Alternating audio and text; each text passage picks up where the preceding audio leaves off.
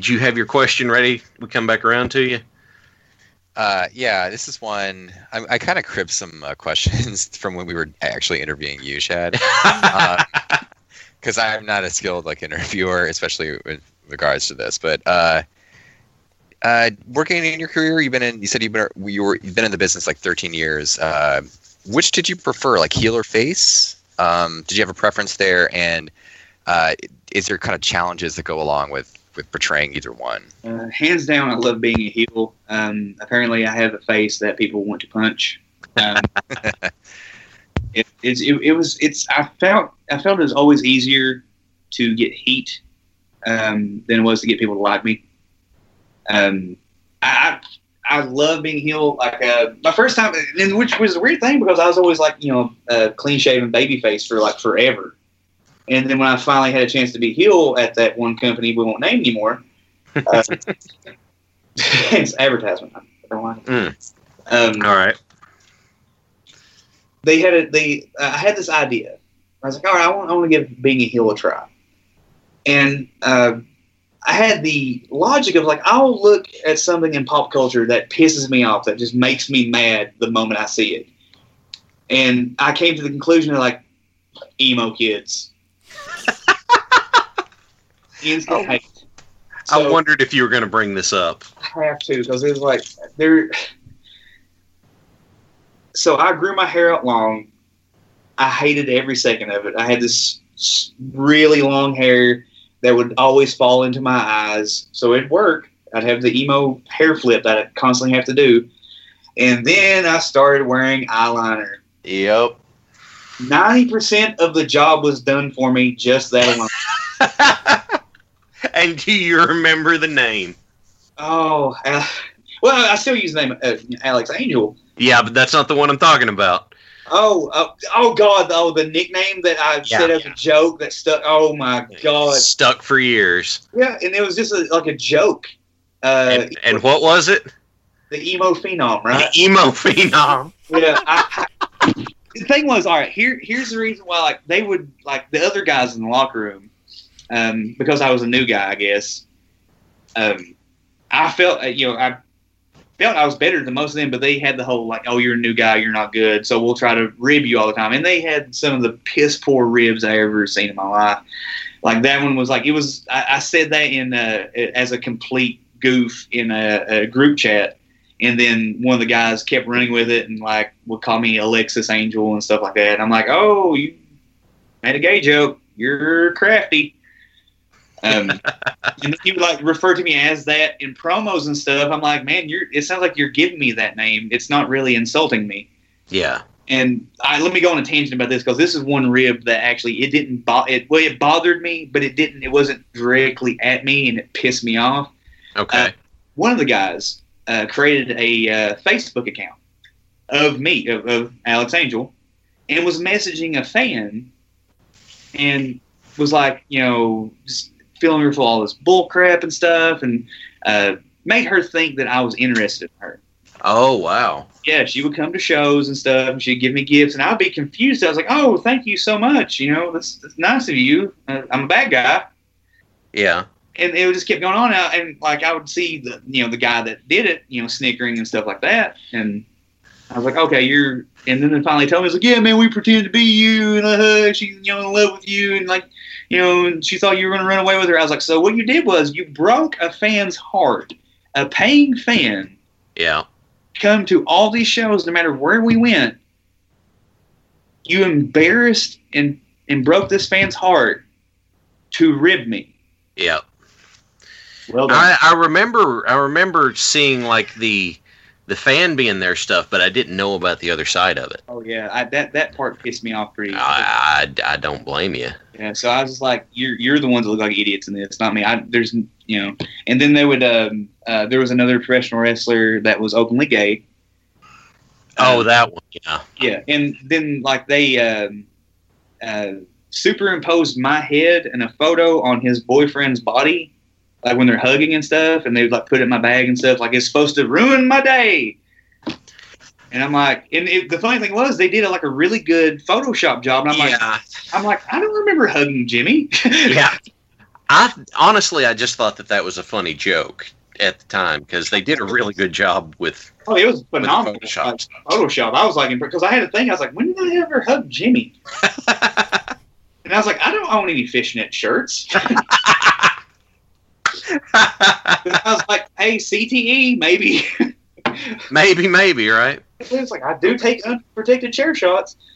Uh, but you know, uh, back to the, the gimmick. Like, so I um, basically dressed like an emo kid, like skinny, like black skinny jeans with like green pinstripes down them. Uh, I, I, was always against wearing a shirt while wrestling, but I decided to wear a like really tight button-up shirt mm-hmm. that had like a little emo skull and just like like it looked like hot topic hot topic vomited on me basically. Right. And I, I try to make a thing. I was like, hey, I, like every you know I, I was trying to have like something that I'm known for. So I always would wear a red tie, and I would like as a heel, of course, I take it off and choke, you know, all that stuff. Right. And on, it, it had the effect that I wanted, kind of.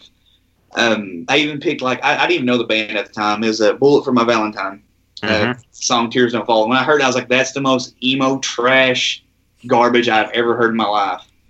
Yeah, and it worked. And it worked. It was great. The problem was when my when I debuted the character and stuff, and I started getting it over, I'd act unhinged and stuff, and I'd be like pulling out my hair and stuff, and my eyeliner would be running down my face and stuff.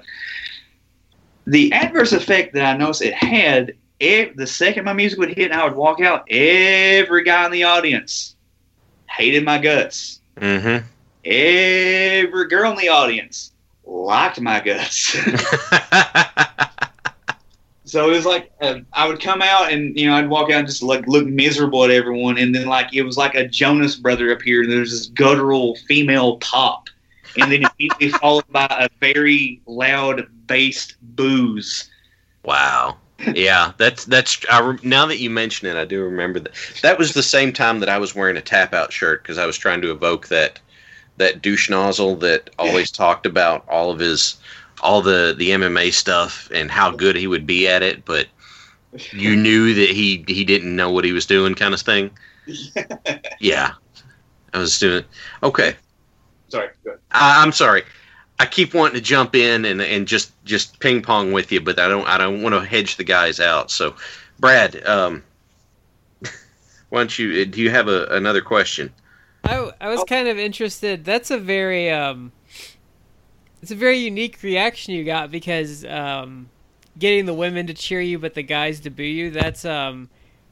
I didn't try to get the women to, to cheer me. It's just like I don't know. This at that time it was a popular thing.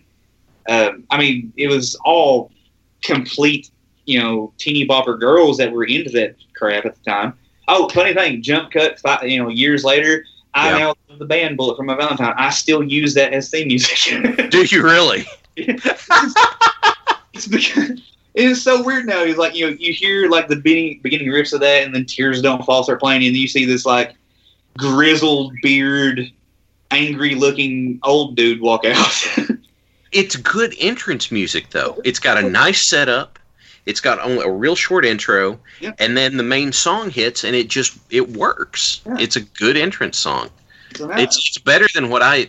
It, whenever I was doing my Hell Preacher thing, I used um, oh, now I'm gonna blank on it. It, it was a Hozier song. It was um, it was not "Take Me to Church." It was uh, it was the it was basically the one about the kid who was a pyromaniac. Yeah, and it was which I thought was great, but it just didn't work. It was it was not a good choice. I thought it was a good choice, but whatever. Anyway, sorry about that, Brad. Please go on. You're, you're fine. Um, is there a moment you could remember, like where you actually it kind of all fell together for you as far as like getting reactions from the crowd? Uh, right around that time, like it became really easy. Like, uh, like everyone hated it, and like it caused me to change my life because like I like I'd have to show up to the show, and in my mind, you know, in my mind, I was like, all right, I have to live this gimmick, you know, from the moment people see me to the moment I leave. So it, it required me to buy a lot of clothing that I wouldn't normally wear, and like I had to learn how to put eyeliner on. Weird. weird But I was like, no, it, I learned how to do it, and I was like, no, this looks too good. I have to look like an idiot that doesn't doesn't know what the hell they're doing. I have to look like I've been crying. So I, I like after I learned how to do it, I was like, that's that actually looks good. I can't do that. So then I would just smear it on my face and stuff. Isn't that when you start doing it with your left hand instead? Like so it Oh, yeah. looks good. I would literally use my non-dominant hand and just f my face up real bad with it. and then like people would just get me, look who's already crying. I'm like, yes, insult me. That's what I want to give me your hate. You know. So- You made a comment earlier too. Uh, you talked about guys taking their character way too seriously and how that makes you zone out. Is that kind of like a pet peeve of yours? I, not so much now. Um, back then, when I knew, I thought I knew what the hell I was talking about. It would bother me. I, I try to give people benefit of the doubt now because, like, it's the younger guys. They there, there's types you see in professional wrestling. Everyone goes to the certain like certain stages and stuff. Um, That'll preach. That'll preach. you know, everyone goes through certain stages. Like um, I, I've, I've been through them too. You know, I'm not I'm not saying I'm innocent of this, but uh, there's times like you know people when they first start and you know they take to it you know to everything really good. You know their bumps are crisp. Everything they do in the ring looks good, but they don't know how the hell to put it together. But they don't know they don't know how to put it together. So they start thinking they're hot, you know, hot shit on you know silver platter when they're really not. Mhm. and you develop an ego and then you travel out of the area where you're the big fish in the small pond out to the other places where there's sharks that will eat your ass. And Yep. then you get humbled. And then you realize oh i need to get better and actually learn what i'm doing. So it just i, I see you know i see that in like certain you know people and stuff like that. And there's nothing wrong with that. I, I feel it's a good thing for everyone to go through. Everyone has to get humble because you don't know how good you are until you go out there and you just get freaking schooled by somebody, and you're like, "Oh, I don't even. I shouldn't even be wearing boots right now." So I think it's really, it's really important. But it, it, at the time, it was a pet peeve.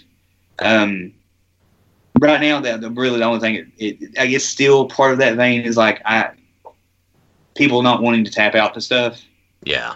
That that's still a little bit of a pet peeve. But I mean, hey, you know, everyone's out there to try to protect themselves and you know protect their own brand. So I, I, I get it, but I'm like, it's it's not real. You know, it doesn't. You know, it, it won't hurt you. there's no Um, there's no I weak easy.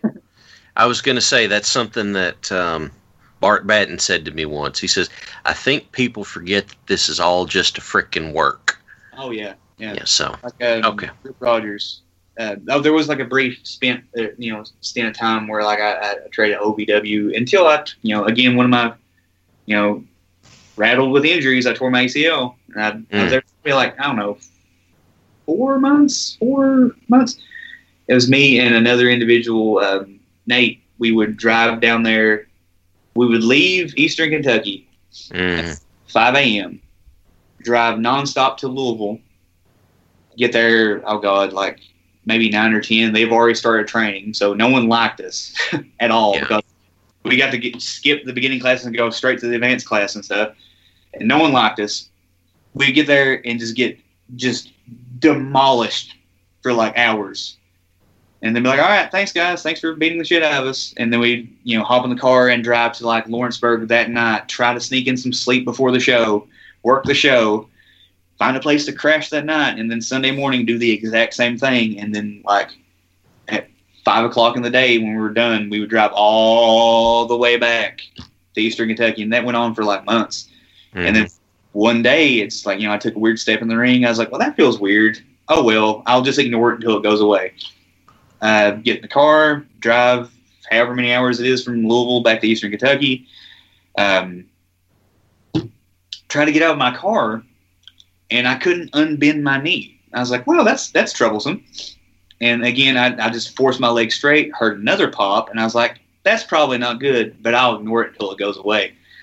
And you know, a couple days later, I was like, "This kind of hurts really bad. I can't stand to walk." And I finally got checked out, and I had a torn ACL. Mm. And I was like, "Well, uh, that's probably it for wrestling for uh, oh Alex." And then because I'm stupid, I didn't get surgery. I was young. I was young and immortal at the time. I thought I could just rehab this, so I rehabbed it, and you know, I, I took I think maybe six months rehabbed it, which is not enough time at all. Mm.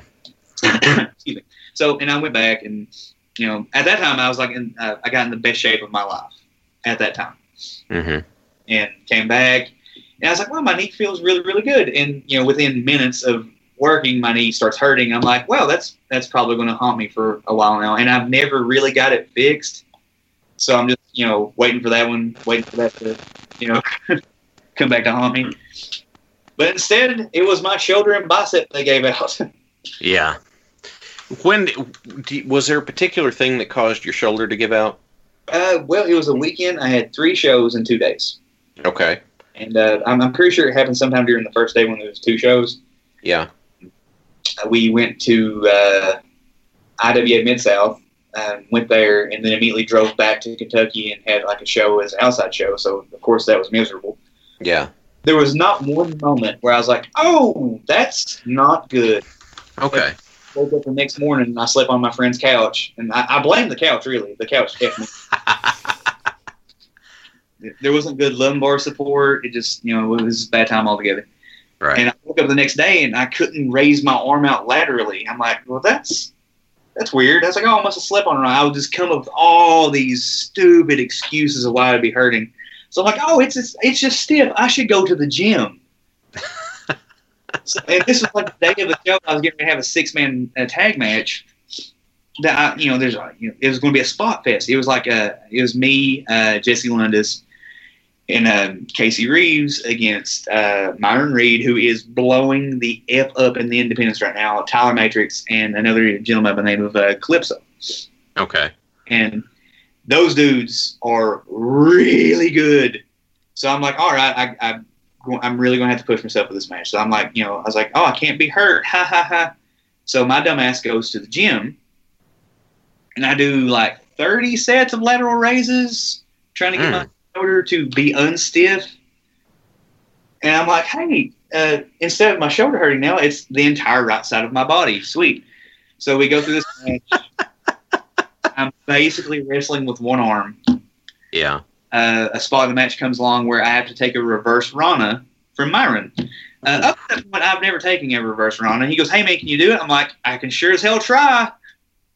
And I, it, it goes off without a hitch. I land on top of my head, as one does. God. And I, Okay.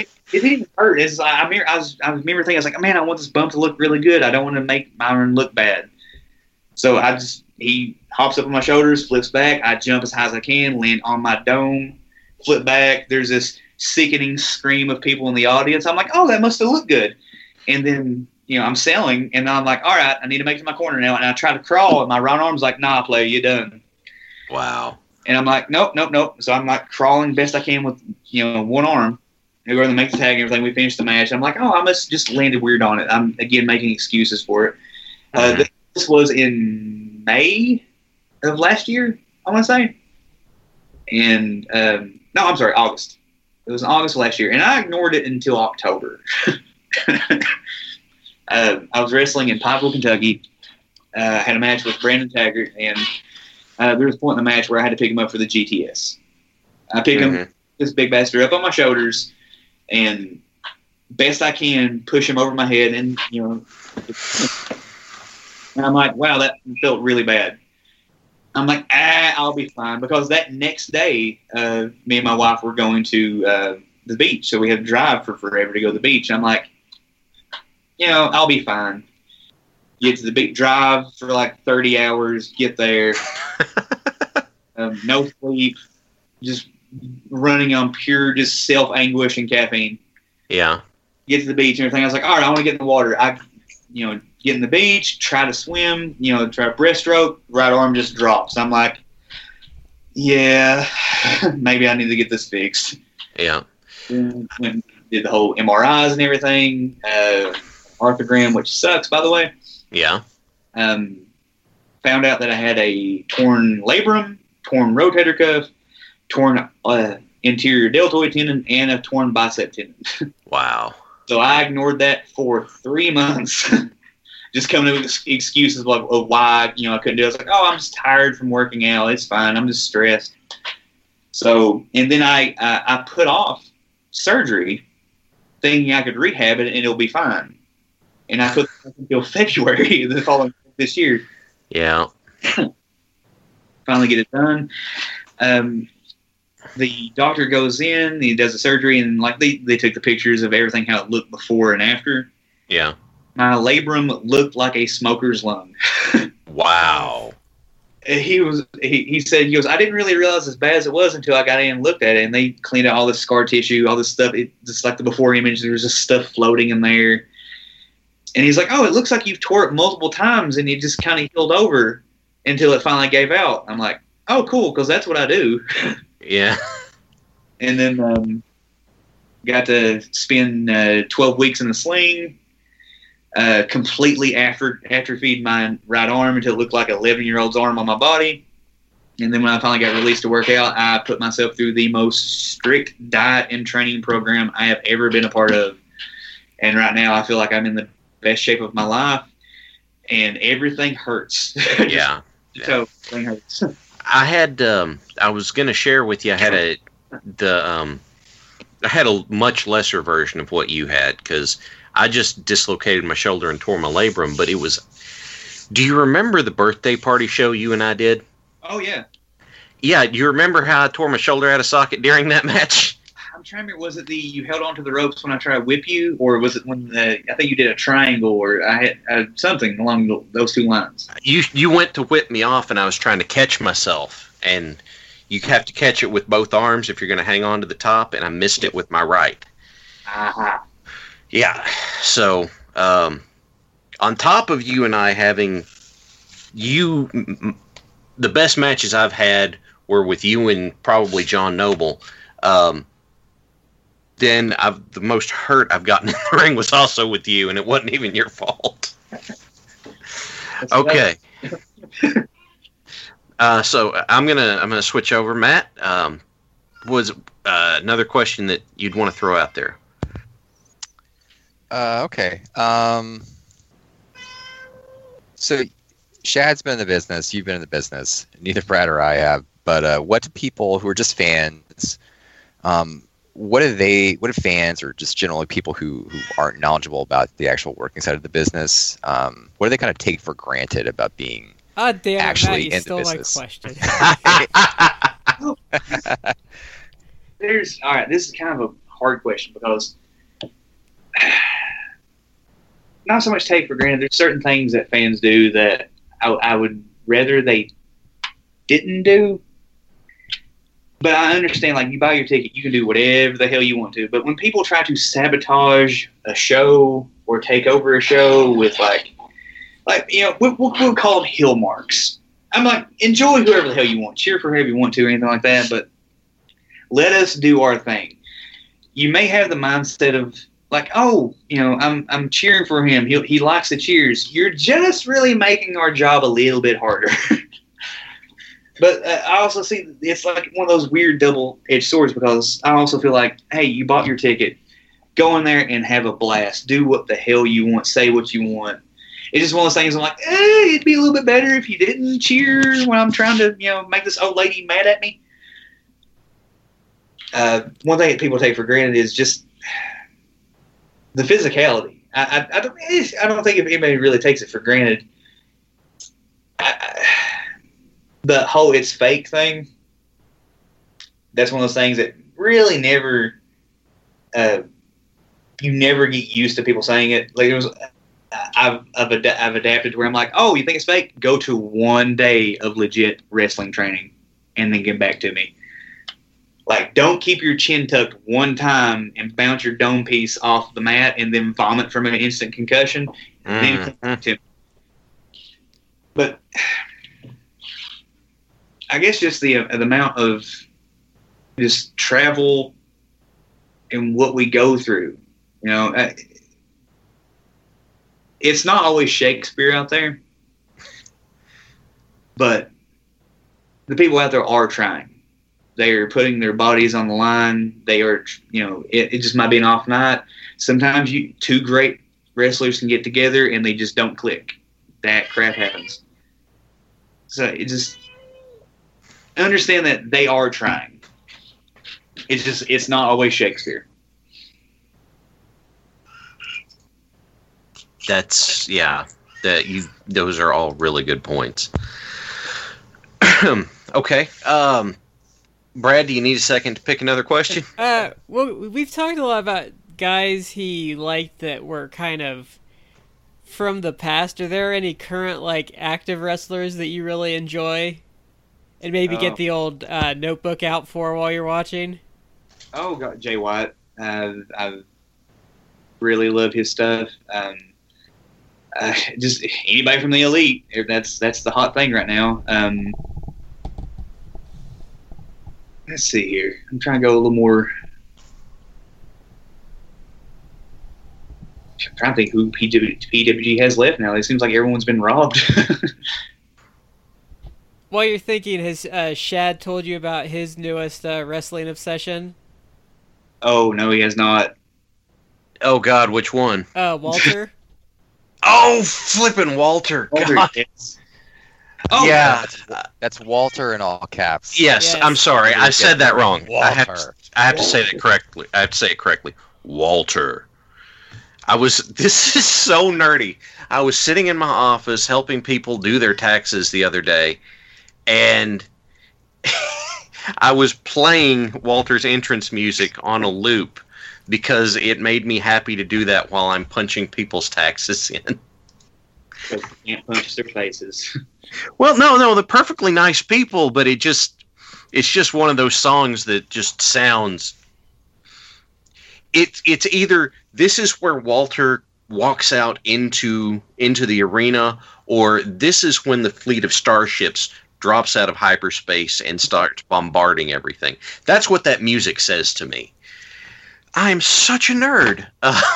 Uh, no, li- listen. If I would be heavily embarrassed if anyone actually looked at my iPod music list of what I listen to when I work out. It is, one would say, excessively filled with theme musics from wrestling and '80s cartoons.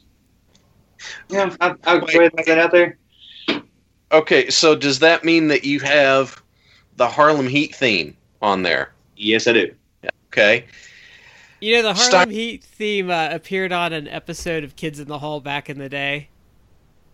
I think it's one of those musics. It was like you know, uh, non. It wasn't copywritten. Yeah, or, uh, it was. It was like stock music. like- because uh, the Hardys theme, I, I remember like at a lot of sporting events before they were like real huge. I, was, I remember hearing it, and then like in commercials and stuff that has nothing to do with wrestling or the Hardys, and that music you would play. You hear that, and you kind of start bobbing your head and holding your hand up o- over your head a little bit. Um, okay. Well, Goldberg's was the same way because they Oh, were yeah. used on the History Channel. Yeah. Okay. Here's my Hail Mary then, and I hope this is not on your iPod. Please tell me the American Males theme song is not on your iPod. It is not, but I do have a funny story. Okay. Me and Brandon Taggart, we there was a period of time where we would try to work um, American males into any promo that we did, and damn it to hell, he beat me to it.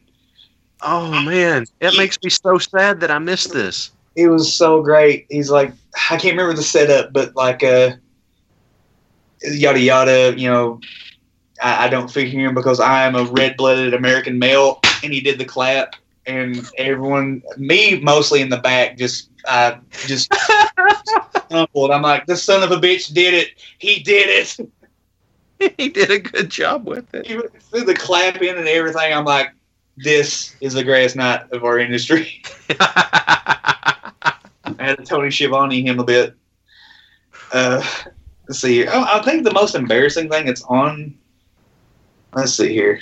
Let's do a deep dive. He's really going to admit this. Wow. Okay. I, I don't care. I, I wear black man panties in front of fans. I don't. That's also true. I, I wear trunks. Once you make that jump, nothing can hurt you ever again. Okay. All right. Well, I was, fair enough. I was looking at the PWG roster for you. Um, Jeff Well, Cobb's uh, the champion right now. I did remember. Uh, I am a massive fan of Pete Dunne. He Oh yeah. He is so good. Um, Tyler Bate as well, uh, phenomenal. Tyler, Uh, Tyler Bate doesn't get enough credit for how great he is. for as young as he is, he just what just now turned twenty one, I think. Yeah, something ridiculous like that. It's Like even in Chikara, Mustache Mountain was really good. yeah. Ah, Chikara, the good old days.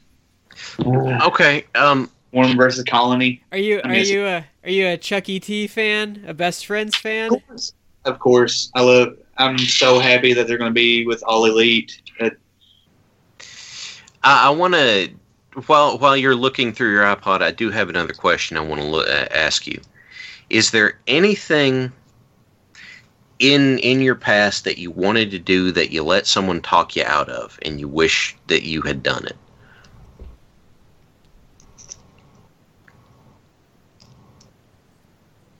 it wasn't so much of uh, anyone else talking me out of it. It was uh, me being silly with self doubt. Okay. So that that's I, I am my own worst enemy. Okay. my biggest critic. And I, it's just certain situations I, I've talked myself out of, like, hey, man, you shouldn't go to, you know, Pittsburgh, blah, blah, blah. You know, maybe you shouldn't go to this tryout. You know, you, you're getting kind of old. You know, you don't have the, you know, the look that people are looking for. And it's just stupid crap like that, you know, self deprecating, you know, actions. Sure. I, I, I had that. Um, I'll have that thought every now and then of of stuff that I watch now and gone, man, I wish I. You know, because there was a time where after BJ brought me in and I retired him, I'd considered, you know, would I be able to to use like a as a as a nod to the guy that brought me in, would I be able to use like a a top rope splash of some sort? And I let people get in my ear. Ah, you're too big to be doing that. Don't be doing that. And I let people get in my ear about it. And I kind of wish I hadn't. Meanwhile, you have guys like, you know, um, oh, God, like, a PCO. yeah, exactly. Why, why, why, again, why? Yeah, that's that's a Why? we we've had that conversation. That's a really good question.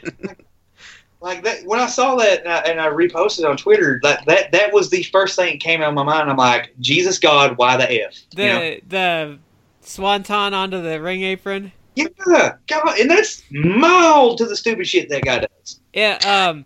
if you haven't seen them, him and L.A. Park had some matches in MLW that are God, insanely entertaining, and he does that spot on one of them. he does it all the time. I'm like, and the dude's what? He's fifty. It's like Fifty-one. 50, 51. Yeah. Like, Yeah. like I needed to put ice on my back after watching that. I was 36. I think. yeah, I think that's what you need to do now. Is just be like, if PCO can do it, I can do it. a famous oh, last Oh, oh, dude, don't Like- do that to him.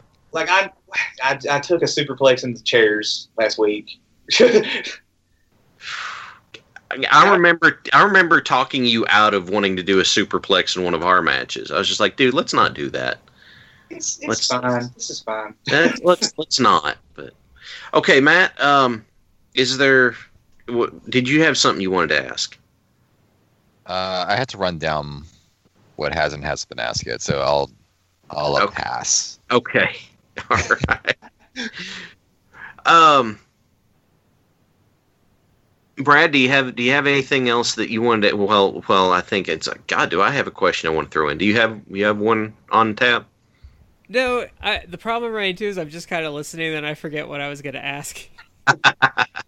Okay. Answer. I think the most embarrassing theme I do have on my iPod right now is Bailey's theme music. That's not that Bailey's bad. theme music is awesome. I think that that's a fine one to have on there. Yeah, Yeah. I, I love. also that it was my alarm for a while because it's just something about that that makes me wake up and not want to kill everything inside. That's what I use coffee for, but I understand where you're coming from. Well, I, have, I needed that. I needed that pick me up before I go get coffee. Oh yeah, that's that's true. That's true. Which, which sadly, it's getting to the point now where I think I'm immune to it. Like, uh, have any of you uh, uh, tiptoed down the dark road of energy drinks? Uh, a drink called Bang. No, I don't think I've ever heard of it. Is that, is that I- DDP's new product? Get, gather around, kids. Uncle Alex has a story. Uh, like, um, oh God, there's a couple a couple shows ago. Uh, I, I'm uh, notorious for not being able to fall asleep at all. hmm might have something to do with the freakish amount of caffeine I consume on a daily basis. Um, so I'm, I'm immune to like it, it takes a whole lot of pre workout and stuff like that to get me going. Um, because before a show, I, I'm- I think I may have got like six, four hours sleep. and uh, Taggart actually. Uh, no, I'm sorry, ATM. Uh, they were both together, and they're like, "Here, man, try this energy drink. It's called Bang." I'm like, "Why, certainly. I drink Monster energy drinks all the time." And I, I drink half of it, and then I look at the can, and there's 300 freaking milligrams of caffeine in this. Whoa. I started doing the math, and I'm like, wait, I already had six cups of coffee at roughly 90 milligrams a pop. And I started doing the math. I'm like, oh, sweet. I just consumed 1,100 grams of caffeine today. Wow. Yeah. Did you start twitching or anything at that point? It has, it also has like BCAAs and like pre-workout mixed in with it. So I just start tweaking. I'm like, all right, here we go. Let's rock and roll. And I was like shaky and burning. I looked like a meth addict. It was fun times. So Yeah. I recommend it because they taste amazing. Wow. That's a lot. so, I, Ooh-wee. so that's that's the levels I have to stoop to now. I know. Um, do you remember? I think it's still out. You remember Five Hour Energy? Oh, that's nothing now, man. Yeah, those. I, I've done those. I, I miss old Five Hour Energy where they had like all the illegal ephedra and stuff in it when like you feel like a fucking superhero. actually, the the best thing ever when I worked third shift, they used to sell caffeine gum. That was a godsend when you were working third shift. Wow. Jacket like original yellow jackets and stacker threes where it would just f you up bad Oh yeah. Um, and twitch. I was gonna say the, the five hour energy though. I couldn't do that because I would just fall asleep after I drank it. That actually happened to me. I would do those, and like for the five hours, you're fine, and then there'd be a crash, and I would just be like, "Oh shit, I'm like, I'm super tired right now." Because most of them have so much sugar in it, and you're you just like bonk so badly from it. Like your insulin levels, like, well, I want to shoot through the roof, and you're going into a coma now, mofo. Yeah. Have you? Uh, have any of you guys heard of Death Wish coffee? I have. So yes, I have the. uh Oh God, I'm trying to remember. It's um, It's got the It- Jolly Roger on the front of it. it, Yeah. like It's uh, right the- 500 milligrams, is which is supposed to be the lethal dose of for one drink of coffee. Oh, really? Yeah. I, I, they, they sell it uh, at my local grocery store, and I, I drink it kind of frequently. Um, and yeah, it's supposed to be like a 472 milligram jolt of caffeine in one cup. And honest, I don't feel it does much of anything for me. So I don't know if that, Welcome to my world. I don't know if it's a scary thing about my tolerance, but That's uh, Matt. I think you just go all the way around the bend and come back at that Yeah. point. maybe. You, You know, like caffeine doesn't. I don't think that caffeine affects me like that. I, I, I don't really do anymore, but I used to drink like a cup of coffee at night because it like in the winter months because it'd be cold, and then I would like go to sleep like Hmm. I switched to cold brew coffee because it's supposed to be stronger and it's easier on your stomach. Because if you hot brew coffee, it releases a lot of acids and stuff, and that's what F's your stomach up, makes you have to go to the bathroom a whole lot. So I switched to cold brew.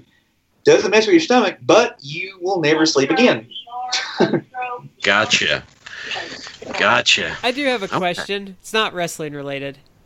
Oh, that's fine. Okay. Uh, you mentioned some comic book characters. Uh, who's your favorite comic book character?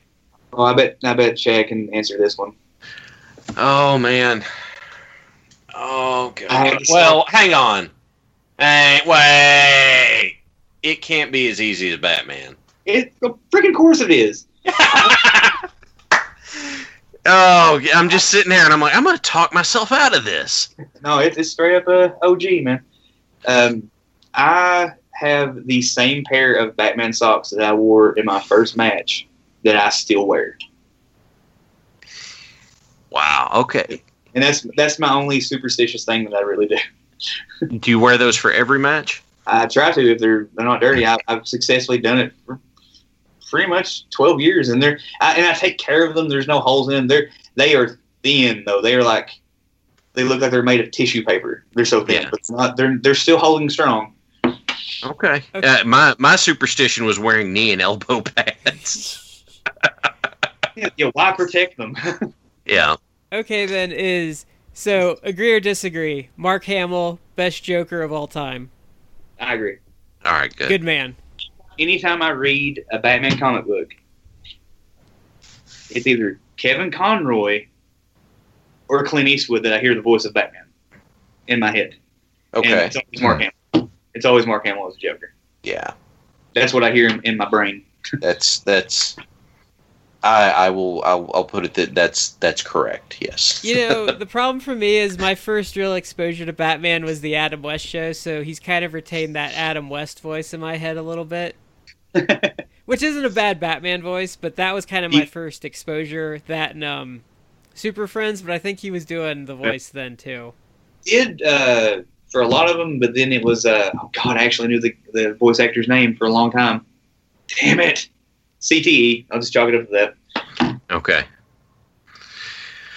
Well, at least it wasn't Casey Kasem, Oh, because Casey Kasem did Robin on the Super Friends.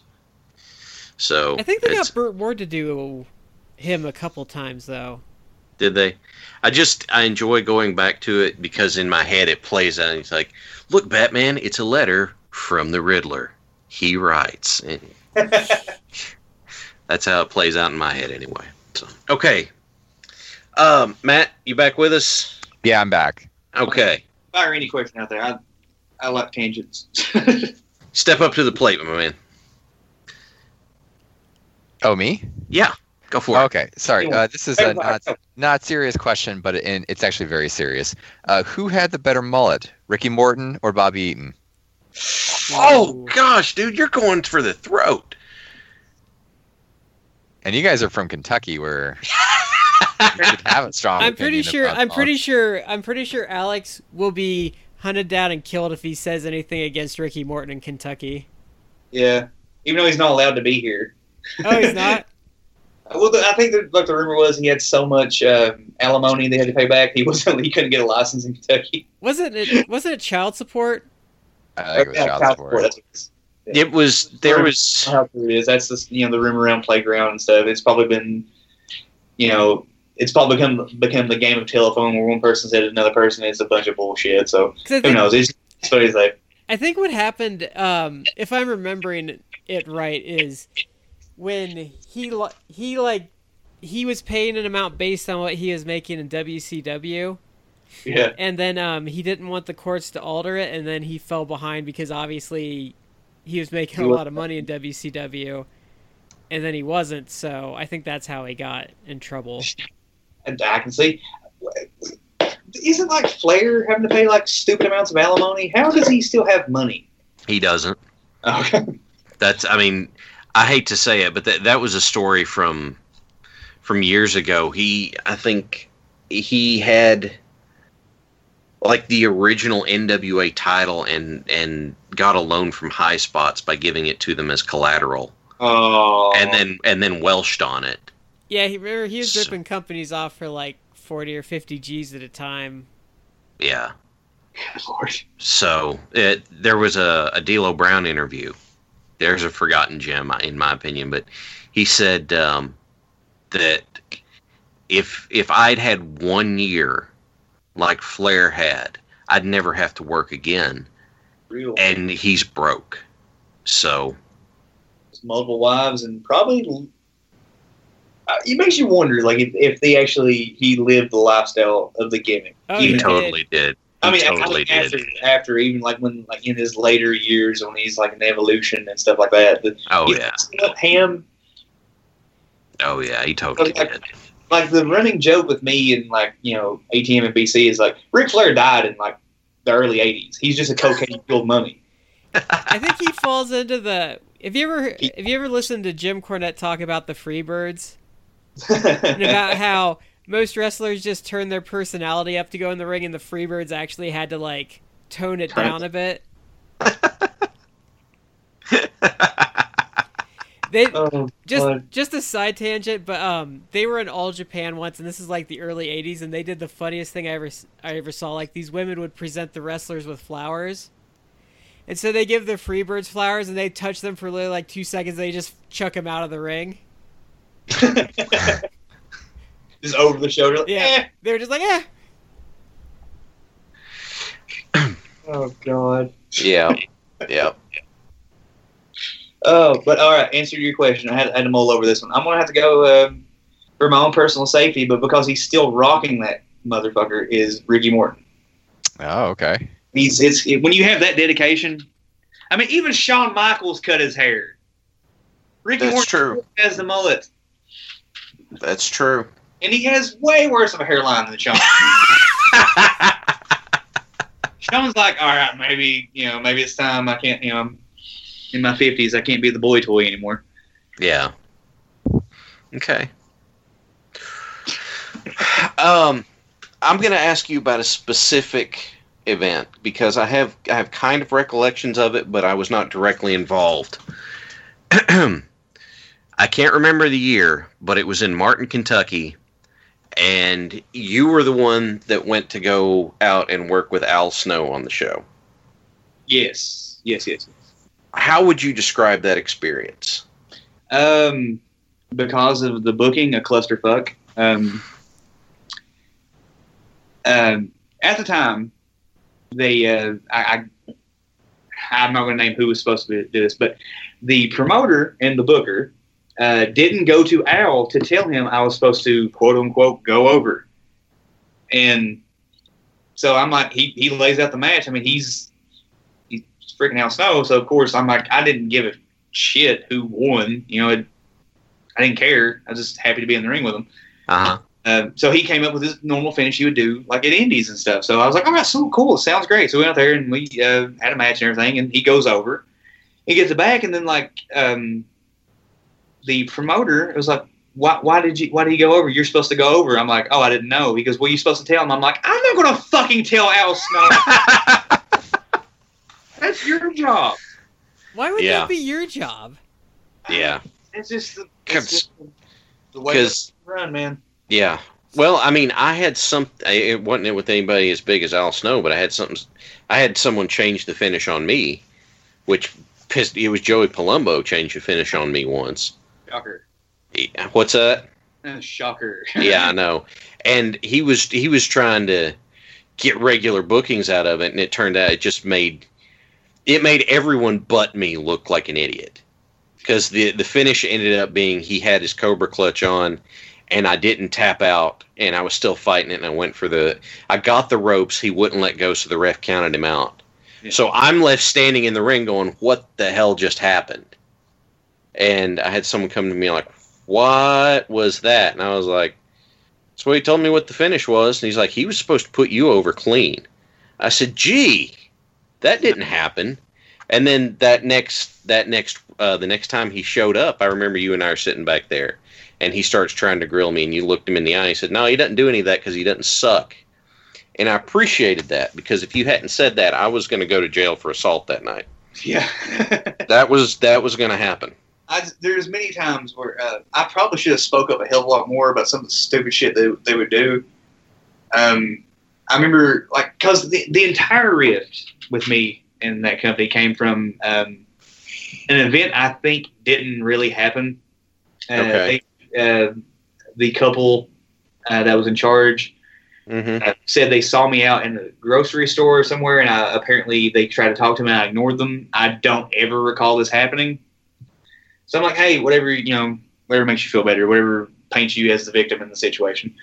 Uh, but the way the rift happened is like I told him, I was like, hey, I'm going to start traveling outside the area. You know, I- I, think my character and like because at the time they they had like their secondary title on me, and it was in one of those places where like it's a good old good old boy system. There's no way, even though I felt I was better and I was putting on consistently better matches and being more entertaining than what who the world champion was at the time, or quote unquote world champion was.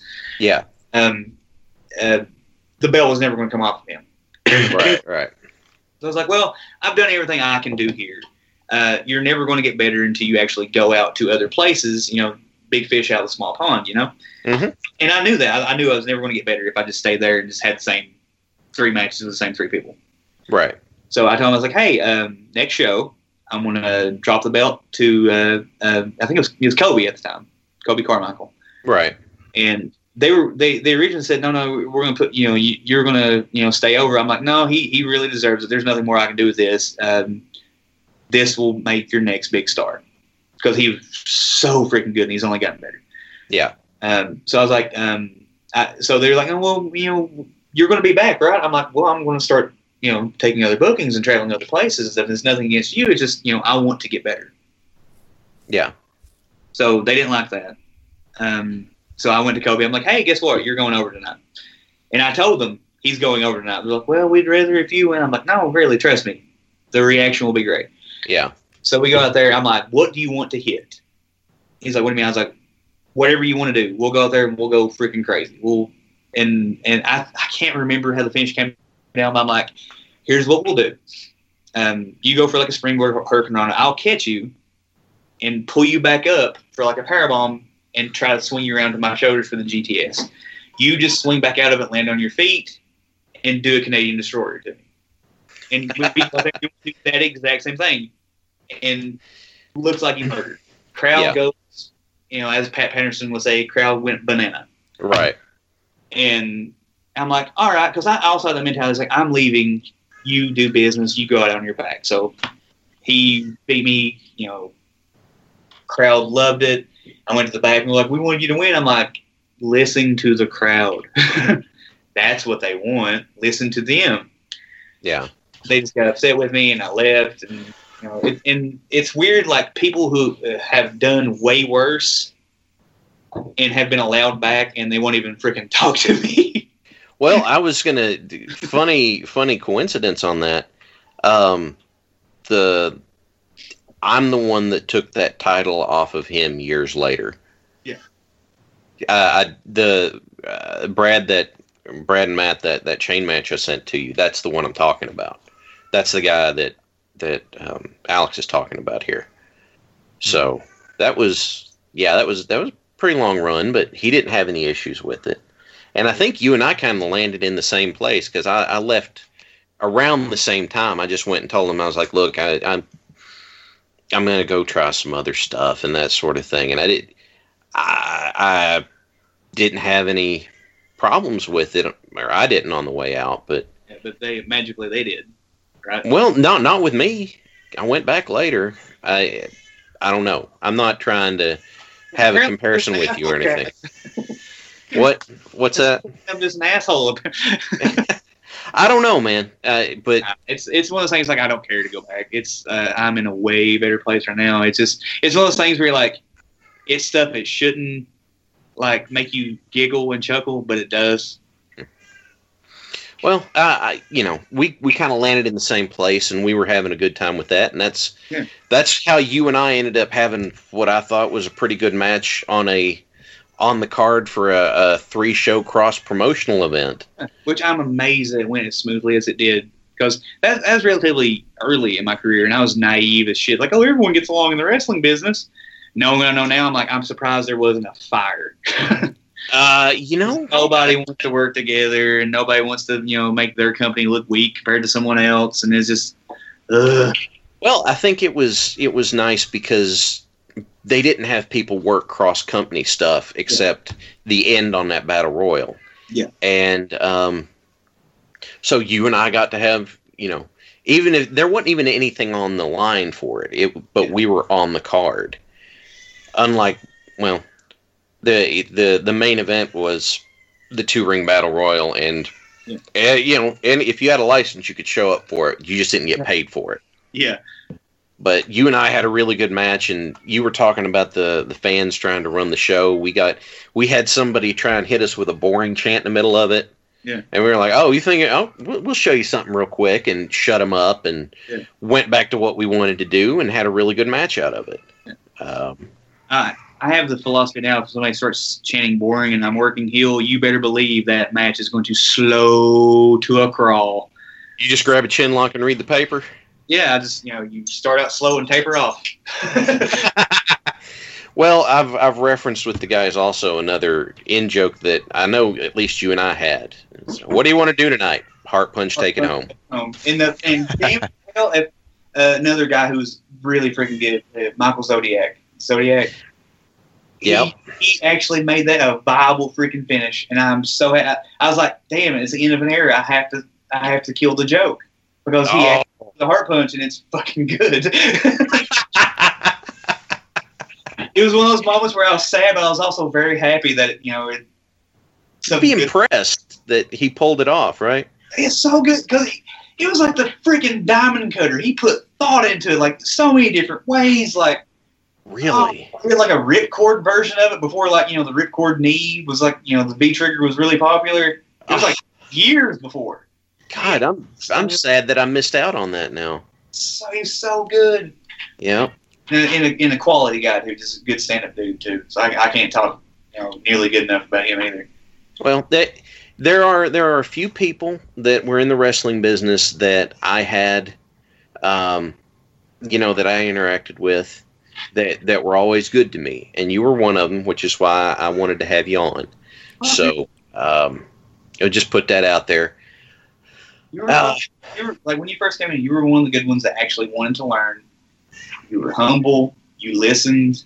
Like you know, you're you're, you're stand up dude. You're just, you're you're a good hand. You, you know, there's no reason you, you didn't have an ego. I even though I had one at the time, you know, we everything was always good. It was always fun. It was easy working you. I appreciate that. I wasn't fishing for compliments out of it, but I do appreciate it. The funny thing is, the uh, one match that we had, the only screw up in the match was my fault. What Um, are you talking about? It was forever ago in Paintsville. It was just a th- like a throwaway match. Um, I tried to tell you like uh, it was after a back elbow. I think it was a, a back elbow. I, I didn't want you to sail all the way around, but I didn't tell you. And when I threw the back elbow, I said Pele, and I jumped up to hit the Pele kick. Oh, oh God! You circled away. So when I did the Pele, I kicked you in like the back of the leg. I sold that sucker. I I do remember that now. Now that you've said that, and I I, I couldn't hear it because I've got a lot of hearing damage on one side, so I couldn't hear you. I said it right when I threw the back elbow when you were circling away. I was like, oh, sure, he heard me. And I jumped back and did it, and I was like, oh, he's not there. And I just, I barely caught the back of your leg, but you still sold it and fell down. I'm like, well, my bad. yeah, it worked out. So, um, Matt and Brad, guys, I don't want to leave you hanging. I'm sorry. Alex and I just get to talking, and it's we just kind of take off and go.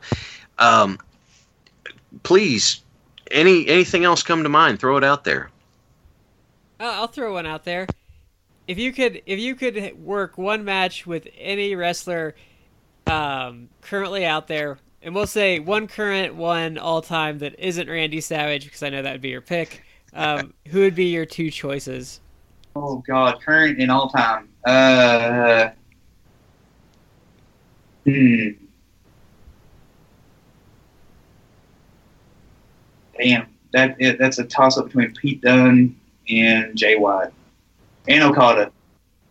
Damn, that's hard. That's that's really hard, man. There's like, it's weird. Like, people will shit on wrestling these days about like, oh, there's no storytelling and blah blah blah. Everybody goes too fast. But the level of athleticism and just the freak athletes out there today, it, it's amazing.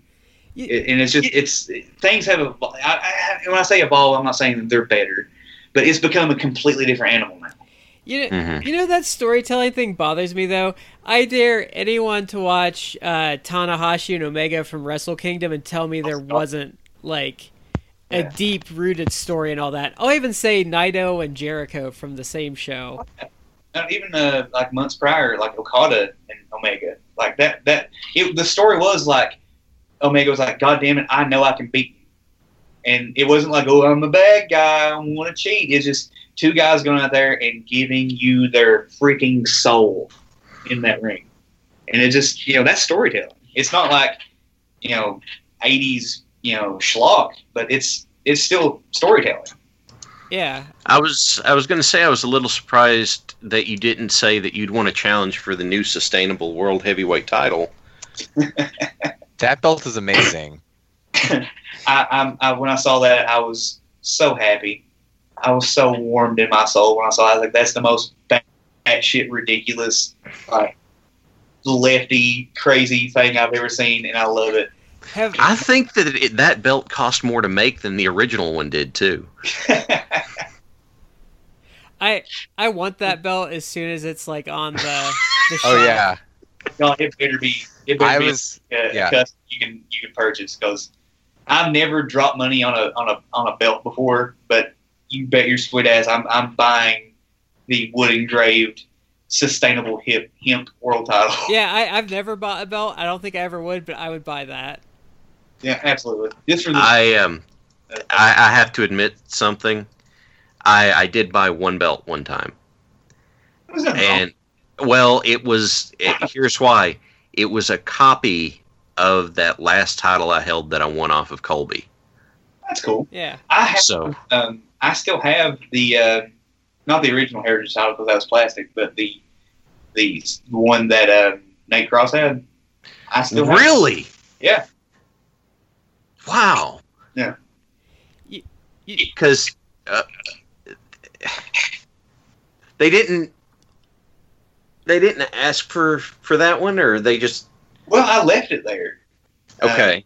I left it there, and then I, I think uh, Kobe brought it to me at a WCCW show. Really? Because he, he just said, you know, they got a new one, and or did he even say? All right. Okay, so I thought that's like a really, really sweet thing. that's cool. Yeah. See, Kobe's another great guy. Oh Uh, yeah, Phenom, like super talented. Um, I, I have this thing now where I see like these guys that have like the world in their hands with the ability they have. Yeah, They won't leave the comfort zone, yeah, and that's when you know how good you are. And you Yeah. get, you go out there, you get out of your comfort zone, and you wrestle these people that are just a, way above and beyond your level, and you get Mhm. better, push yourself. Kobe's one of those guys. In this eh, thing is, I haven't seen him work since the the accident and everything. I haven't seen him work since then. But he he hadn't done much. He's just now getting back in, but he in in the time when he was coming back, he he actually oddly enough tagged with Ricky Morton in some shows in West Virginia. So uh, he went up to uh, ASW, I think. Now, he before Rick, again, this is not knocking anything he does now because I haven't really seen him. Um, he had, he was one of those guys like you need to travel and get out there and hone your craft with all these other people that are better than you. Yeah, And, it, and he, he is it's not a knock against him. And if he doesn't want to do it, he doesn't have to do it. Um, he stayed there in the area in the comfort zone. You know, yeah. He's he's just he's got so much physical ability it blows my mind. he really So you know the the. Let's be honest. Even though you see it a lot now, doing a 450 is a big deal, and to, to him, it's it. He can do that just as easy as doing about anything else. pretty sure at one time he could do a 680. He never tried, but like he would always over rotate on his 450s and almost just blast his goddamn teeth out of his head. I forgot all about that. like in the in that match um, I was talking about when like I, I kind of told the promoter what I was doing and I was like, well, this is what I'm doing. Have fun.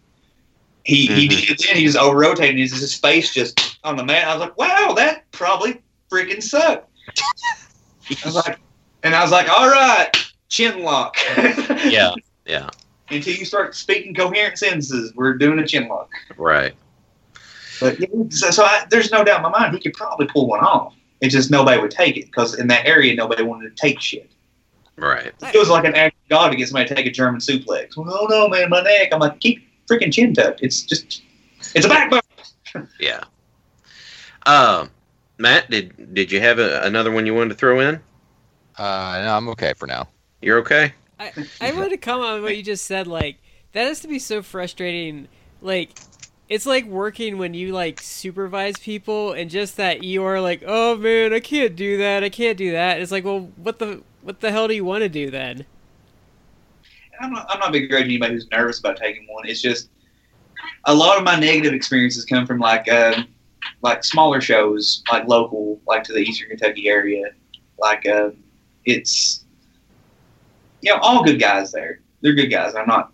I'm- It's, it's going to come. I, it's going to come out as an insult, and I don't mean it to.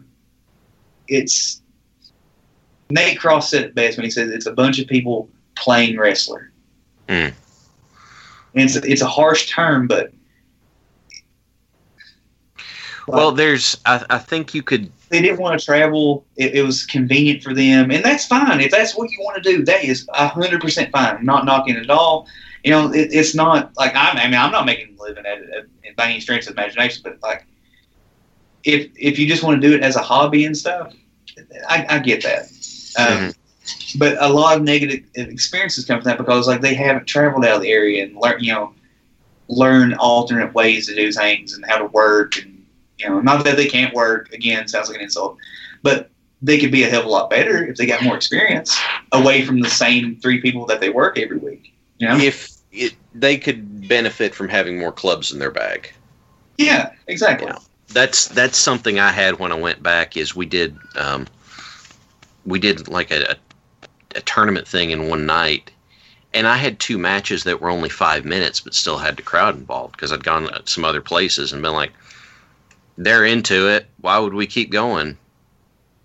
But anyway, um, okay, that's my guys. negative experiences um, sound like negative about it Sure, sure. Okay. Um, well, Brad, do you have anything else you'd like to throw in? Nope, I'm good. You're good. Well, um, Alex, I want to thank you for for being on with us tonight. It's been it's been a lot of fun getting to kind of talk and reminisce with you some. And I- I'm sorry if I talked as much as I I did.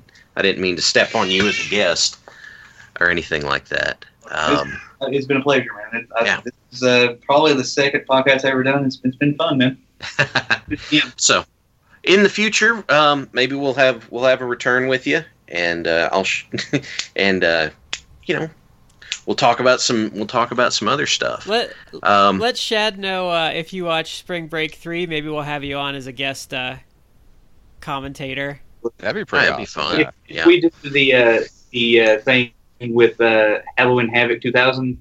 I want to be a part of this. Okay. Oh, okay, okay. We're gonna put that on our we're gonna put that on our list. Um, guys, Matt, Brad, is there anything you wanna you wanna close out with? No, just thanks for thanks for coming on and uh, sharing some of your wrestling experiences with us.